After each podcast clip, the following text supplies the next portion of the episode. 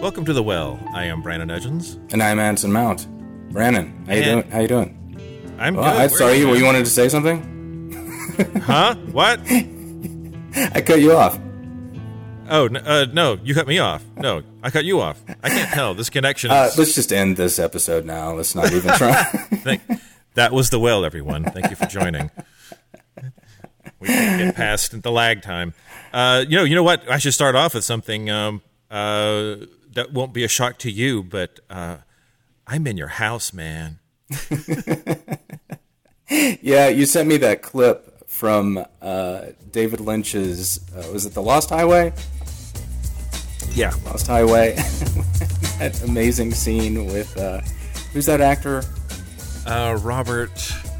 The guy who was on trial for for he was Yeah. accused of, of killing his wife and got off. Um, uh, yeah. Oh, anyways, God, what's his but name? Robert Blake. Nice. Robert Blake. Robert Blake, Yeah, thank yeah, you. Mm-hmm. yeah. And he's the, the lead. The, the the protagonist is at a party. And Robert Blake is this vampire-looking guy who comes up to him and he, he says, "What does he say?" He says, The weird little guy walks up to Bill Pullman and says, uh, We've, We've met, met before. before. haven't we? Bill Pullman says, I don't think so. Where was it you think we met? At your house, don't you remember?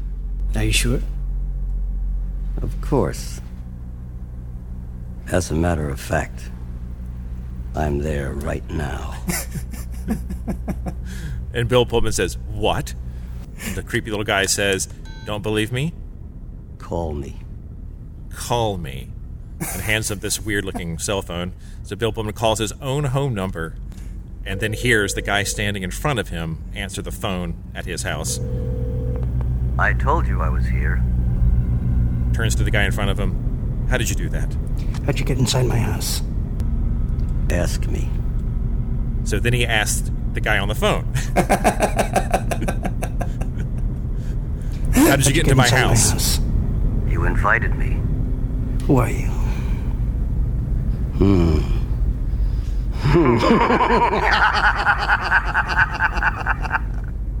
Give me back my phone. "Yeah." So we basically had the text version of that conversation. Yeah, and I sent a GIF and everything, and So I'm in. So I'm in Toronto, still still shooting Star Trek, and uh, Branan and his wife Sharon are doing us the the favor of house sitting for us for a while. And how are the chickens? they're great. Uh, they're doing really well. Uh, of course, you know we're always worried about Charlotte, but uh, so far so good. Not it doesn't seem to be getting worse. She's the uh, the low hen in the pecking order, so you always have to keep an, an ex- a special eye out for them.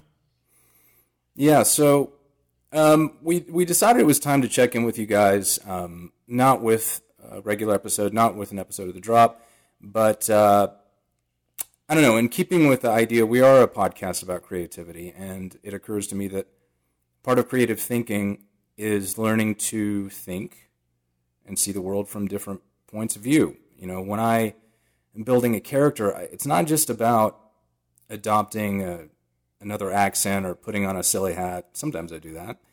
But it's about learning to to see the world through that character's that person's eyes. And that's um, that's something that my parents instilled in me. Uh, it's part of the reason I think I am able to act is because from a very early age they encouraged me to do that. And um, we felt it was time to do a little bit of that ourselves. Um, and that's the reason for this episode, right, Branan? Mm-hmm. Mm-hmm. Uh, right, and as two, and we had this discussion where you know, as two, you know, white men hosting a podcast on the subject, um, you know, we can't speak with any authority about this, so we're kind of turning this episode over to the voices of friends and family who we surveyed, you know, Asian friends and family that we surveyed, uh, to get their stories. Because if you're Asian in this country, you have one of these stories. Um, and we made it an intentionally small sample size because you know if we put it out on most social media, then you could say, "Oh, well, you put out the call to a thousand people, of course you got you know a couple of dozen stories. Um, but you don't have to look far. If you know a couple of dozen Asian Americans, then you're going to have a couple of dozen of these stories. Uh, they all have them.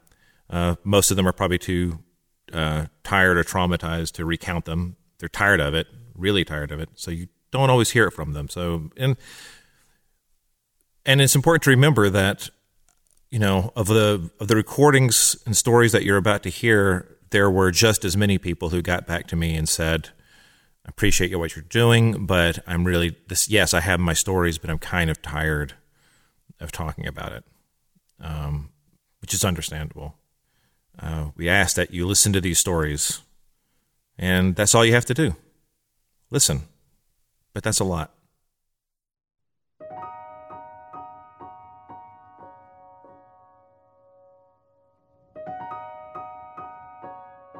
There's a kind of an immediate exhaustion that hits whenever somebody says, you know, talk about your experience about being Asian. and it comes from, I think, the body recognizing that if you, if we're going to talk about this, then we have to enter into, you know, an element of being triggered and reliving certain traumas, however big or small they may be you know? So I'm just feeling exhausted. Um, but I will say that uh, I'm grateful that people want to hear my perspective, and and maybe I bring a particular one because I'm I'm sort of third culture. Um, you know, meaning I'm I'm I'm mixed, half New Zealand and half Malaysian. And I will say that the thing that I really loved about coming to New York was that you know some odd twenty years ago was that I was such an an anomaly in both either Malaysia or New Zealand um, that I really did feel isolated in that. People always recognized the other in me, and when I got to New York, it, there was such anonymity because it's such a melting pot. So it saddens me, it really saddens me to experience the ver- reverberation yet again in the in the one place that gave me such initial solace to begin with. It's kind of heartbreaking. In my sophomore year of high school, I was in the same class with one of my friends from middle school, but we didn't talk as much when we got to high school. We would say hi to each other here and there, but we weren't really the best of friends anymore. And as I'm walking to our class, she says to me, I'm not going to give you a hug because you have COVID. And this was when COVID was just starting and becoming a thing. At first, when I heard her say it, I didn't want to believe it because why would she say something like that? And it was weird because we both knew each other. So when she said that, I was confused and I didn't know how to approach her about it. I looked around to see if anybody else heard her, but there wasn't. It was just me walking to the class by myself, and it was very directed towards me. I didn't want to say anything because I chose to ignore it and not let it affect me. I told my friends, and they said to me, Why didn't you tell her that you were offended by this comment? And at the time, I was confused and I was shocked, and I didn't know how to address it. I wish I would have said something instead of for myself, but I didn't. In the beginning of October 2020, I had a friend that asked me, What's your opinion on Black Lives Matter? At first, when she asked me, I didn't really know what to say at that moment because I didn't really want to talk about it because I wasn't as educated on Black Lives Matter. I said, I think Black Lives Matter should still be known to everybody and everybody should just treat everyone equally. Her response was something unexpected. She said, Not everybody should be treated equally because you're an Asian and you wouldn't understand it, you Chong virus. At first, I didn't really want to waste my energy on something like this, so later on we drifted apart. Then a couple months later in December, she talked to me and told me that she was into K-pop and J-pop. The fact that she said Ching Chong virus to me made me really frustrated, and I said, well, you know they're Ching Chongs too. She said, no, they're not, they're Korean and Japanese. That's when she bursted my bubble and so I said, I'm not Chinese, I'm Hmong. and not every Asian is Chinese, and now it's March and we haven't talked since. So I was on the phone with my mom the other day, and I should side note here that my mom is extremely obsessed with the news. She often calls me to remind me to be careful and to watch out for this and that. And so the topic of this said conversation was all the Asian hate that's going on right now in the world. And she proceeded to tell me that when I leave my house that I should cover my face entirely, even my eyes. And my first reaction was with laughter. I said to her, Mom, I, I can't cover everything on my face. Uh, I need to see. And she said, No, please, can you, can you wear sunglasses with your mask? She's just so worried about her daughters. And my next feeling was, you know, this is actually quite sad. Here's a mom seeing all this scary stuff going on right now in the news, and she needs to call me and tell me to hide my face. Last week, I was running in the morning and this random guy approached me and yelled at me, Fuck you, Asian. My first thought was, Of course, this would happen. Let's just be patient. But the more I think about it, the more I feel, why do I have to be patient? I didn't do anything to this guy, and we Asian didn't do anything to harm anybody. Whether it is an Asian hate crime or not, it's actually nothing new to me. Three or four years ago, when I lived in New York, I was punched by a random guy in the middle of the street. I don't know if it was because I was Asian or I was female or I looked weaker. I did nothing and he decided to come up to me and punch me in the face. And uh, he just left. When it happened, I, I was just so scared. Only thing I could do was to leave and go back to my house, the place I know I would be safe. Once I got home, I called the police, and their response was, You should have stayed at the crime scene so we could investigate. And you don't have any scars, so we can't do anything really. They marked my case as harassment, and that was it. The media says Asian hate crimes have increased by 150% in 2020. But I wonder how many uncounted hate crimes like mine happened even before 2020. I wonder how many of us couldn't find the support, have been forced to give up and be just patient. I think we can't be patient anymore we have to speak up and let the world know what what really is going on.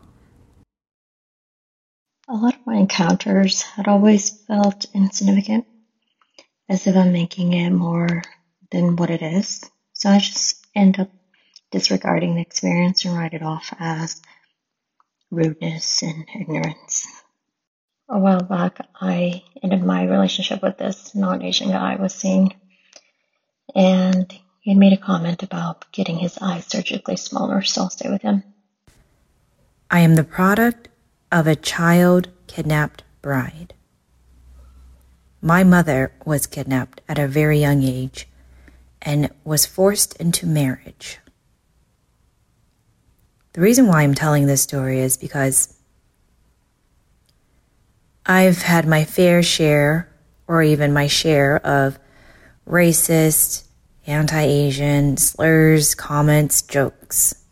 Everything from go back to your country to ching chong chong, and even the Asian women have slanted pussies. These comments, slurs, and jokes don't mean as much to me as the story I wanted to share with you all today. With my mother being a child, and being kidnapped into marriage at a young age, I didn't realize the impact it truly had on her until last year. I took her shopping for her, what we like to call in our culture, funeral clothes. I noticed that she didn't look for or want to buy any feminine clothes. By feminine clothes, I mean dresses, blouses, skirts. And I asked her, Why are you looking for suits? She said, It's none of your business. Don't worry about it. I kept asking until she told me, and she said, I don't want to die in a dress because I believe that if I die in a suit, I will have more of a chance to be reincarnated as a man. And ideally, I'd like to be reincarnated as a white man. This was extremely hard to swallow. The fact that my mother, my mother knew that being a white man was better in the afterlife as a reincarnated option really hit home for me. I mean, it, it hit my heart and my soul to know that she didn't have to tell me all of her racist, anti Asian, misogynist, sexist stories for me to understand why she wanted to be in a suit on her dying day in a casket as her last outfit before she departed. In order for her to be reincarnated as a white man. Whenever I step outside, immediately my spider senses are up. My guard is up. I'm looking around every corner. I am anticipating um, to be verbally assaulted. And I live in a fairly great neighborhood where I know my neighbors. Um, but I have my guard up. And I always have had because due to my Krav Maga training and some other martial arts that I've done, um, I'm really aware of my surroundings. And not only it's because of the martial arts, but I think it's because of the numerous times throughout my life where I have been victim of assault, um, verbal assault. Luckily, nothing uh, physical. It's come close, but uh, you know, it's never gotten to to that point. And those experiences have actually all risen up to the surface. And what's funny is you think these old wounds have healed themselves because they were years ago, but they still are raw. And it's been interesting to have to deal with that.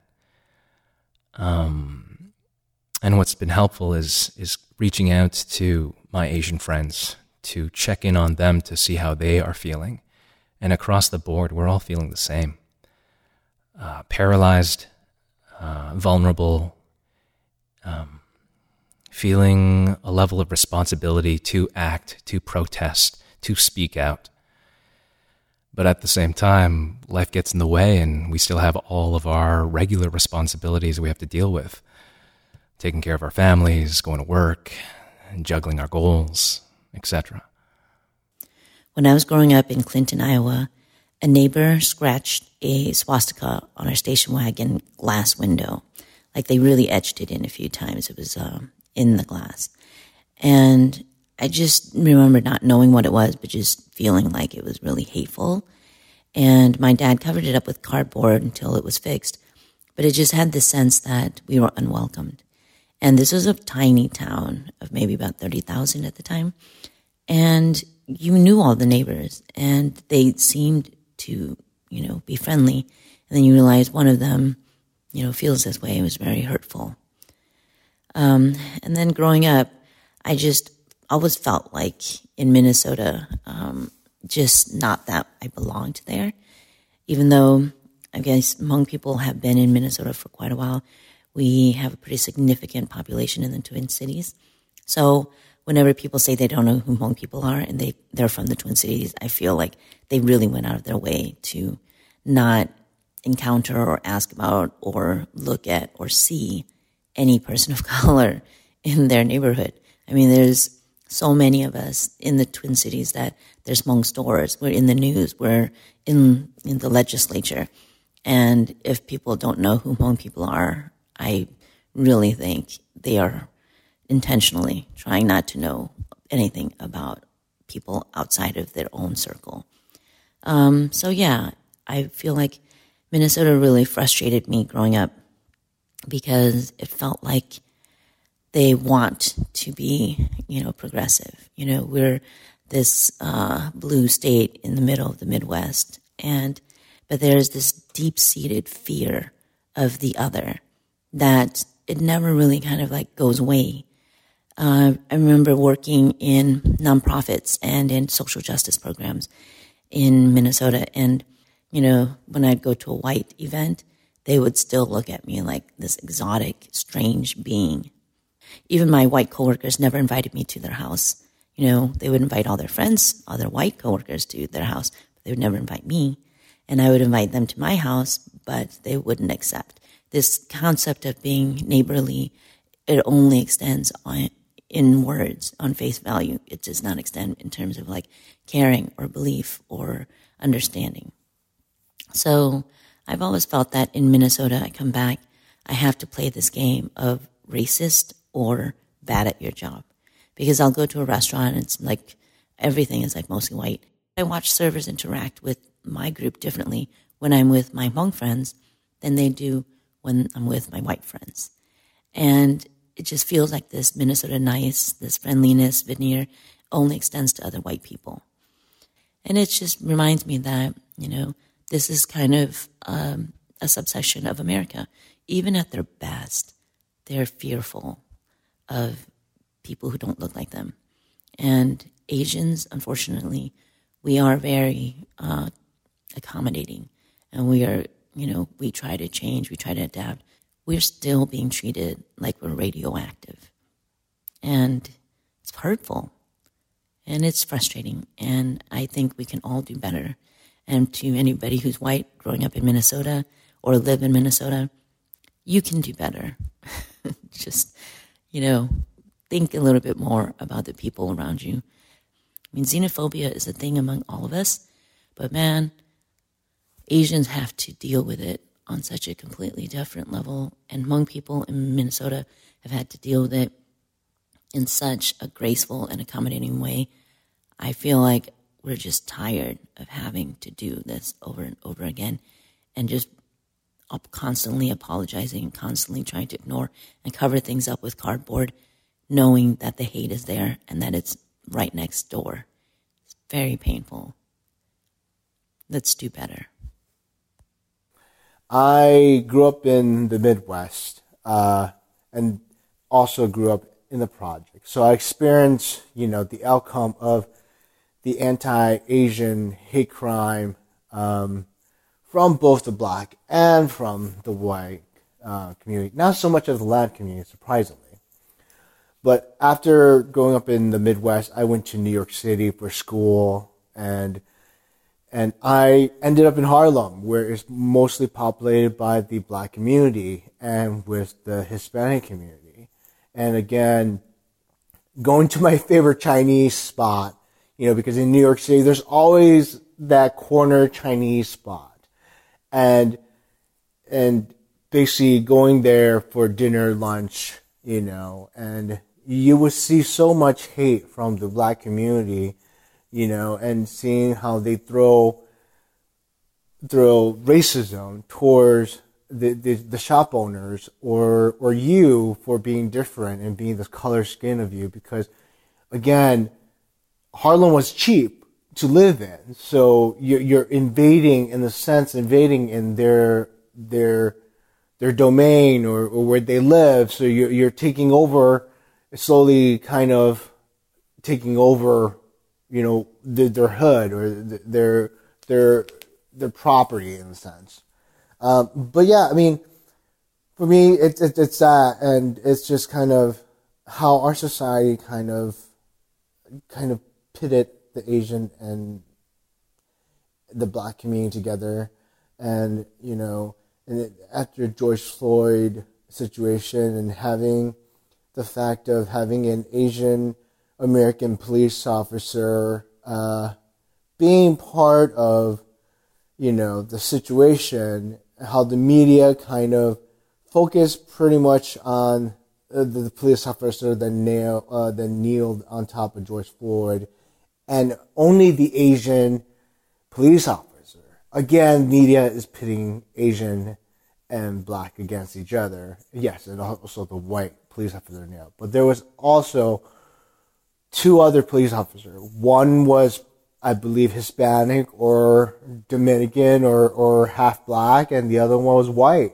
But the most focus was the Asian community and the, the police officer, the Asian police officer, and the white police officer.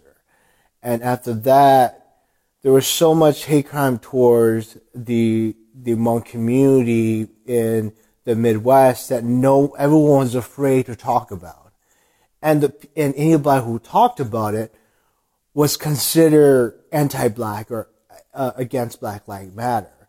Like for example, I was in New York City. It was a dark night. Uh, I was out and about drinking with a friend who it was with a group of friends actually, uh, and basically I, you know, got to, my friend got to a point where she drunk two two one too many, and she was white, you know, comes from a higher upper class fa- white family, lives in Upper West Side, so I took her home, and literally, when I got out of the taxi, the pol- the police officer basically swooped around and thought me, little me, who likes to smile and laugh and, you know, just crack a joke all the time, gets pulled over uh, with my friend who is half knocked out so I could take her home, was accused as about to rape her. And the person that did this was a black cop who was, who strangled me you know, against the wall and choking me, you know, and later on I went to jail and sh- they took my friend to the hospital just because they thought I was going to rape, you know, this, my white female friend. And besides asking me if I was going to take her home to her house, you know, so she could sleep it off, you know, after I pleaded that that was the case. Um, but yeah, that was that was my experience, and this is literally the first time I'm talking about this and allowing somebody to publish it. Um, because going through what I went through during the rally of Black Lives Matter, and almost random people try to you know cancel me and my my career was was scary because I worked so hard for it. So Thank you. Bye. I definitely experienced racism being in a biracial relationship, most of it being directed online. People who, I believe, wouldn't have the audacity to voice their opinions right to my face. I am part Chinese, part Vietnamese, and with my husband being white, people at times will question the authenticity of our love. Things like, he's only with you because you're Asian, or he's got an Asian fetish.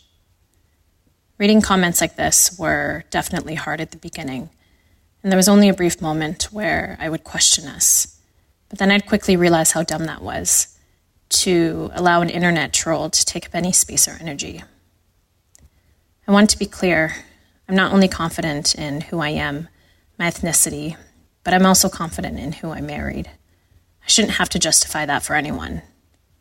Comments like this are not only inherently racist, but it dehumanizes and hypersexualizes Asian women, with the shooting in Atlanta being a prime example.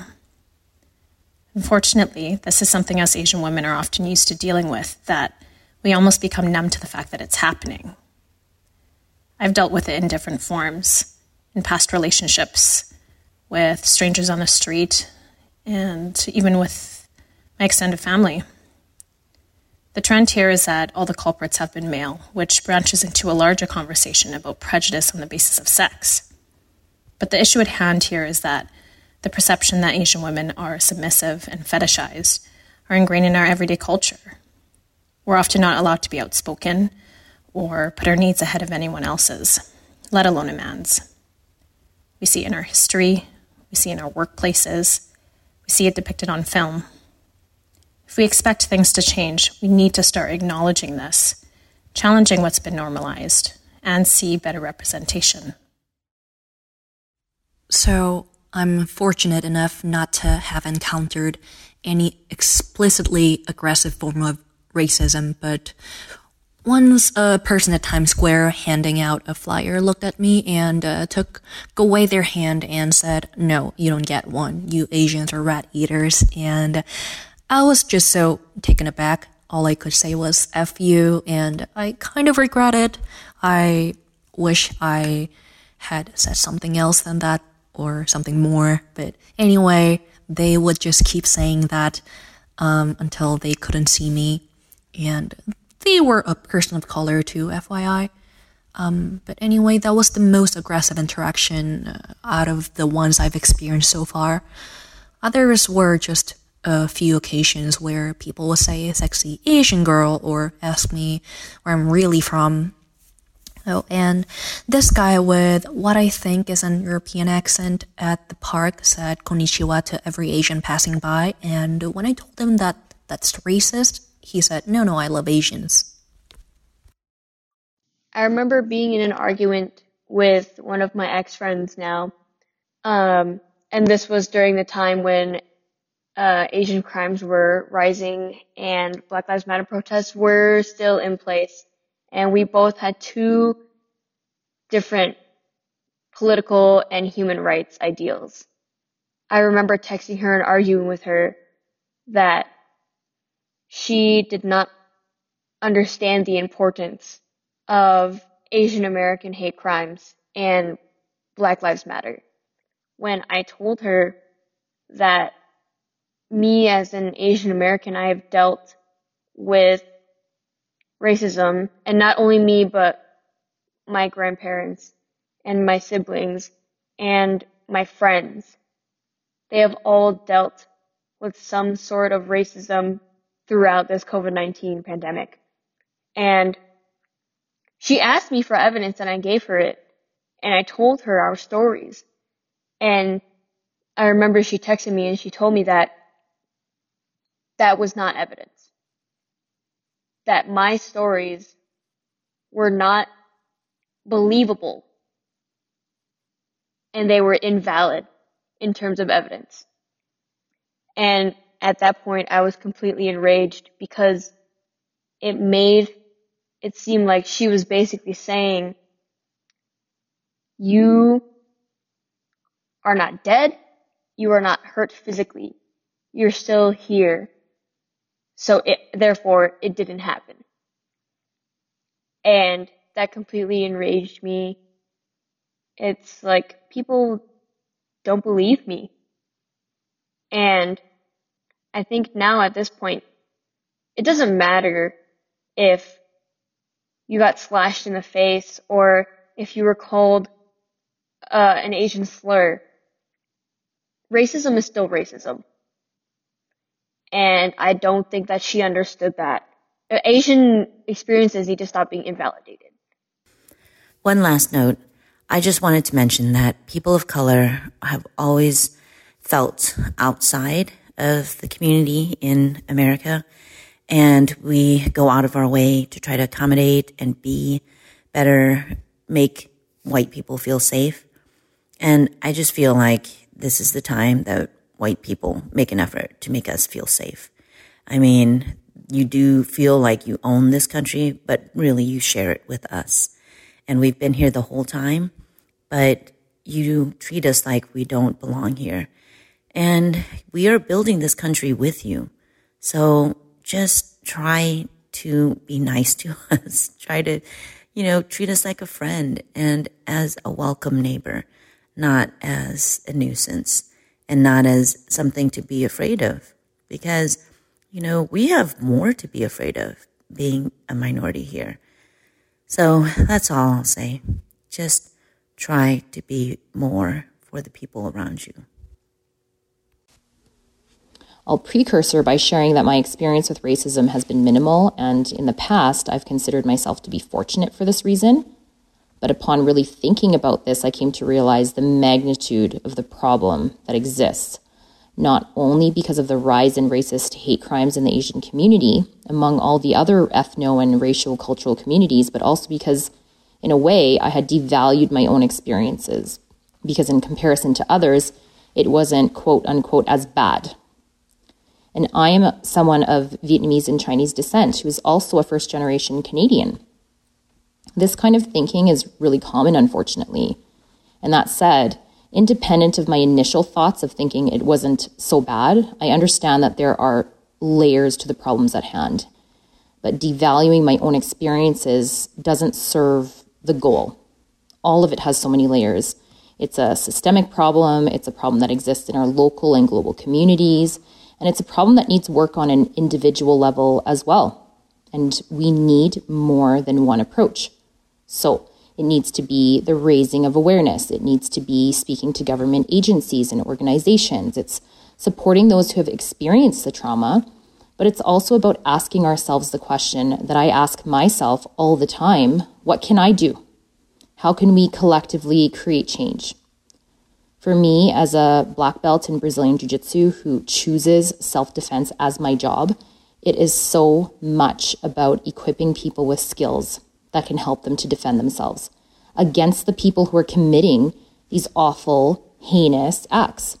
And in doing so, I believe it really helps to write a different narrative using an approach that changes our experience, my experience, from victim to victor. So, teaching people how to defend themselves while we continue to work on those layers upon layers of problems that exist. It's one solution that we can do right now, online if we have to. In Canada, actually, there's a higher number of anti Asian racism per Asian capita than the United States. So it exists everywhere and more than we think. Offensive, derogatory language, hypersexualization, perpetuations of cultural demeanor, ways of being, or actual physical violence. These are all different things, but it still creates the same feelings of hurt, of sadness, frustration, anger, sometimes feelings of worthlessness and trauma that can have such long lasting impacts. And to be on the receiving end of discrimination or violence just because of the color of your skin or where you or your family were geographically born is awful. So, my experiences, while few, have still impacted me. Certain words do still trigger me, but it's that I choose a different response, that I'm a victor, not a victim. And it's not just that I know how to physically defend myself, but that I do not accept it mentally as well. And I encourage others to do the same. So, the main thing for me is I'm really thankful for all the allies out there who have been spreading the word, who have been creating awareness um, on their social media platforms. But I've thought to myself, what, what more can we do? Um, what more can we do than just volunteer our time to these organizations or donating money? It just feels as though we need to do more. And um, I'm trying to put out content out there, uh, resources that people could use. And one that I found that is um, really important to me is bystander intervention training. You know, it's five different methods you can do to support someone when they're being harassed, um, to stop it, uh, to try to prevent it, or just to take care of the person after they've been um, verbally assaulted. And it's because I think these cases are still going to continue. And it's just because ignorance, hate, racism are often so deeply cemented in people's minds that it's going to take a long, long time for it all to change. So we need to be ready. We need to be equipped with the tools necessary to confront it when it's happening in front of us. So I've reached out to a friend of mine named uh, Matthew Bennett. He's an actor here in Toronto, great photographer. Uh, was on Battlestar Galactica back in its heyday uh, as one of the Cylons. That's a side note. Anyways, uh, he also trained at the Krav Maga school that uh, we both received our black belts in. Great guy, uh, such a strong fighter, and such a great teacher. So I want to provide a free self defense seminar to anyone who's interested. And I've decided to start small because it'll be the first one that I'm ever holding. I've taught some classes before, but never over Zoom. So I reached out to a group that I know here in Toronto called Asian in the Six on Facebook, and they're a bunch of um, Asian uh, creatives, uh, actors, screenwriters, filmmakers, um, etc. They're excited, totally on board, and it's just a matter of finding the right time to do it when I have some free time in April. So that should be exciting, and hopefully it could expand into bigger things. Uh, it'll probably be a free event, or maybe we'll charge and then we could donate it to some um, Asian Canadian organization who is combating Asian hate here in Canada. Other than that, the last thing I think I want to leave you with is maybe some helpful advice for people who are feeling vulnerable leaving their houses in uh, during these trying times. What I tell a lot of my friends and family is to constantly be aware of your surroundings. Don't bury your head in your technological devices, your iPhones, your earbuds, blocking out the world and, you know, being completely oblivious. That is not going to help you. So occasionally, just check who's around you when you're walking down the street. Who's behind you? I, I often, when I'm walking my dog, I'll just throw my head over my shoulder just to make sure I'm not being followed, that nobody sketchier is around me. Um, if I see somebody in the distance who, I don't know, I get this gut feeling that they're menacing or they could be up to no good, I'll cross the street. Just because I know how to defend myself and I feel fairly confident walking out on the street doesn't mean that I'm I'm um, I'm trying to pick a fight. Um, it doesn't matter how good you are, how skilled a fighter you are. If that person has a knife or a gun, there's a high likelihood that you will be injured or worse. So avoid confrontation at all cost. It's not worth it. It's not worth your life. Also, predators out there are usually looking for easy targets. For the most part, they're looking for somebody weaker, smaller than they are. And they want to attack someone or take advantage of someone who is going to put up the least amount of fight as possible. So, what I tell people is to stand tall, stand proud, keep your head up, uh, look like you won't take shit.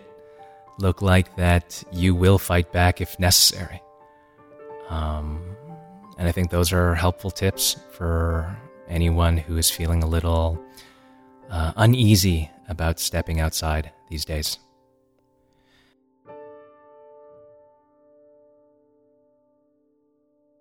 I want to start by first saying thank you so much to everyone who sent us a story and for entrusting to white guys with those stories. It took a leap of faith on some of their parts.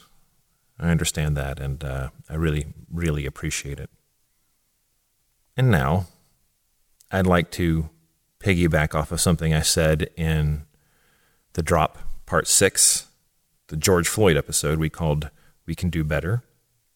If you don't remember what I said or didn't hear the episode, I'll recap it. It went something like this If slavery was America's birth defect, then racism is at the very least America's greatest handicap. I don't believe you can grow up in this country, breathe the air, sing the songs, inherit the history that we all inherited, and pretend that its roots in racism have never, ever spread its tendrils into your pristine subconscious. This is why we went on to discuss unconscious bias in that episode. And this sort of self examining can be unnerving, but I don't think it should be. Because these unconscious biases, these deeply held, unexamined racist thoughts, are not, in my opinion, not something necessarily to feel guilty about. Because they were put there before you knew what they were, back when you were a child. Not, not before you were born, but late childhood.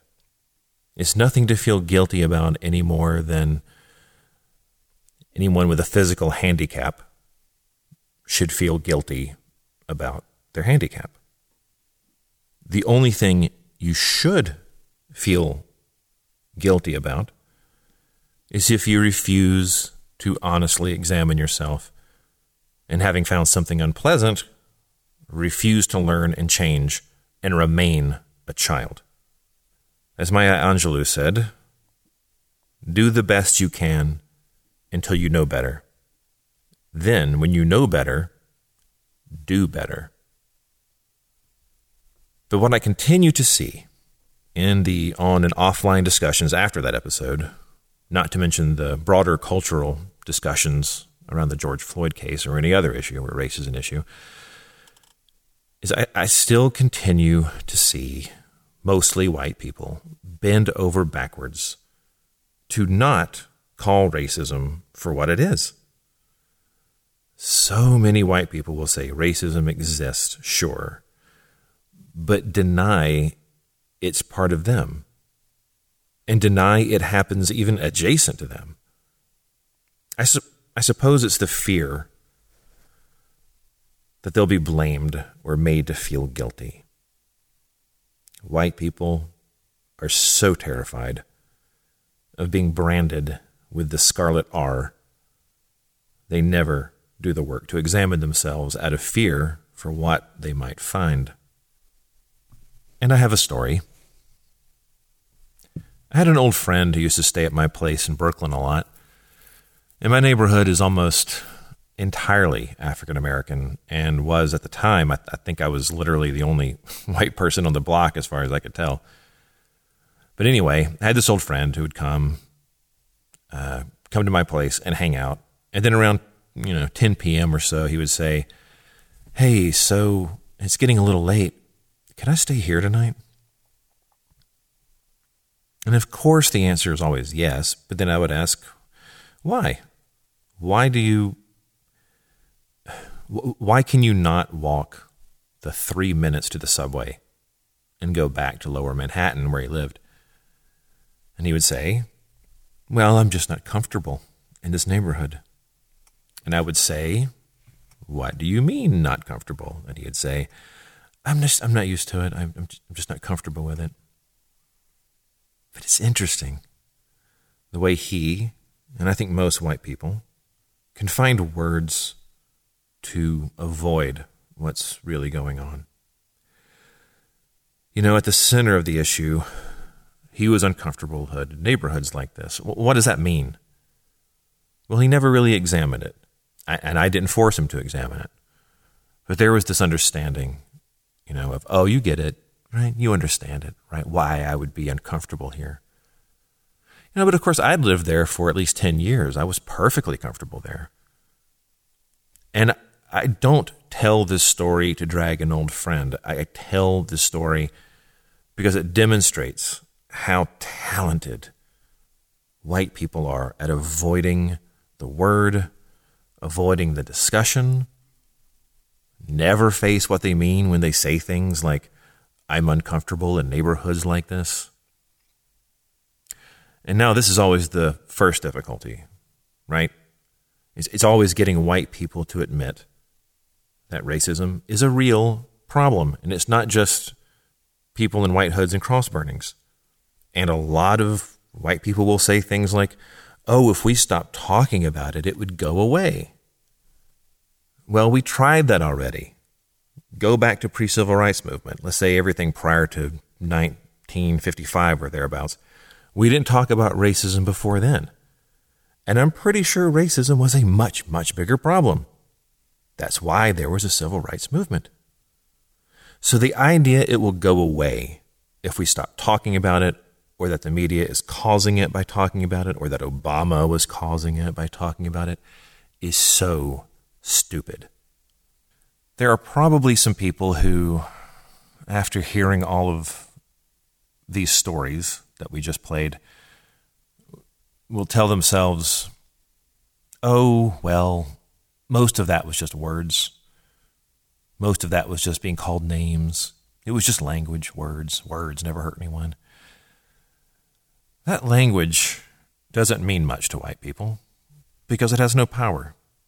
And white people also don't know what it's like to be constantly singled out and reminded, hey, you're different. Even if it's out of curiosity, it still sends the message, you're not one of us. We, as white people, don't have a steady history of being called a racial slur, followed by actual physical violence. Which is not to say it never happens, but this is a reality that people of color in this country live with every day. Yeah, it's probably going to be just words, but they all have those stories and have those experiences in the back of their head that say sometimes words are a precursor to something else. And as a white man in this country, I don't have that problem. You call me a uh, you call me a honky or something, I can laugh it off because there's no history of that word ending up with me being killed. Yeah, so I can dismiss it because it doesn't mean anything to me, but it's different for people of color. And if you're sitting there thinking, oh, but you know, I read in the news one time about a black guy called a white guy honky and then killed him. Well, yeah, that's horrible. And the media does cover those rare incidents. So stop pretending the media is afraid to cover them. But if your first instinct was to hide behind that rare outlier type of event, rather than face the overwhelmingly disproportionate number of stories to the contrary, then you are part of the problem. Grow up. Stop being a child. I don't like preaching. I would like to be much better, you know, eliminate all of my unconscious biases, but it means a lot of soul searching. It means doing a lot of things our biologically lazy brains don't want to deal with. And as white people, you don't have to. You can pretend none of this affects you and ignore it. And in fact, it will probably not affect you. That's the privilege part. So if you're white and you're listening to this, check in with your non white friends. They'll probably be too tired and exhausted to talk to you about it. They may not give you a story, but they'll probably appreciate the fact that you asked and signaled that you're willing to listen. It's the easiest, most human thing you can do. Just listen and believe. Thank you for listening and have a great week. The Well is produced, recorded, and edited by Anson Mount and Branan Edgens. Theme music written by Jonathan Myberg. Other music performed by Branan Edgens. And thanks again to everyone who entrusted us with their stories.